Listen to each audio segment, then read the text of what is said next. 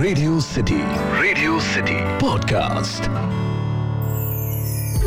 radio city पर कहानी पौराणिक भारत की। आज है कार्तिक मास के शुक्ल पक्ष की प्रतिपदा तिथि यानी कि गोवर्धन पूजन। रेडियो सिटी पर मेरा नाम है अखिल और आप सुन रहे हैं कहानी पौराणिक भारत की।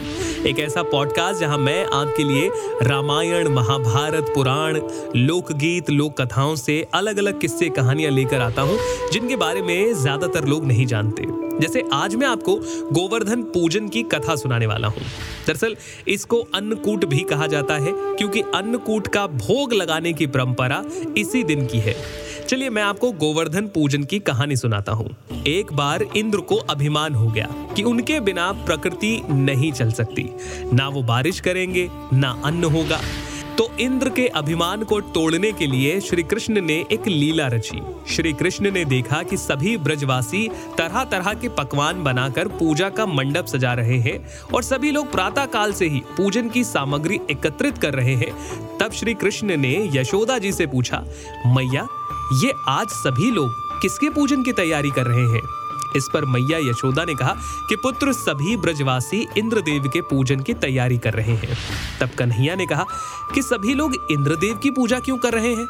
तो माँ ने बताया कि क्योंकि इंद्रदेव वर्षा करते हैं, जिससे अन्न की पैदावार अच्छी होती है और हमारी गायों को चारा प्राप्त होता है।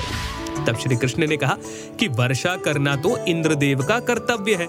यदि हमें पूजा करनी है तो गोवर्धन पर्वत की करनी चाहिए, क्योंकि हमारी गायें तो वहाँ चरती हैं। हमें फल, फूल, सब्ज़ियाँ गोवर्धन पर्वत से प्राप्त होती हैं। इसके बाद सभी ब्रजवासी इंद्रदेव की बजाय गोवर्धन पर्वत की पूजा करने लगे। इस बात पर इंद्र नाराज़ हो गए। उन्होंने इसे अपना अपमान समझा और क्रोध में आकर प्रलय देने वाली मूसलाधार बारिश शुरू कर दी, जिससे हर कोई त्राही त्राही करने लगा। तब ब्रजवासी कहने लगे कि श्री कृष्ण की बात मानने के कारण ये सब कुछ हुआ है और उन्हें इंद्र के गुस्से को झेलना पड़ रहा है। तब भगवान श्री कृष्ण ने इंद्र के अहंकार को दूर करने के लिए और ब्रजवासियों की रक्षा करने के लिए गोवर्धन पर्वत को अपनी सबसे छोटी उंगली पर उठाया, जिसके बाद इंद्र को अपनी भूल का एहसास हुआ और उन्होंने श्री कृष्ण से क्षमा मांगी। इसी के बाद से गोवर्धन पर्वत के पूजन की परंपरा आरंभ हो गई। जो गोवर्धन पूजन के रूप में मनाई जाती है। आपको ये कहानी कैसी लगी? मुझे ज़रूर बताइए। ईमेल लिखिए podcast at my radio city dot com पर।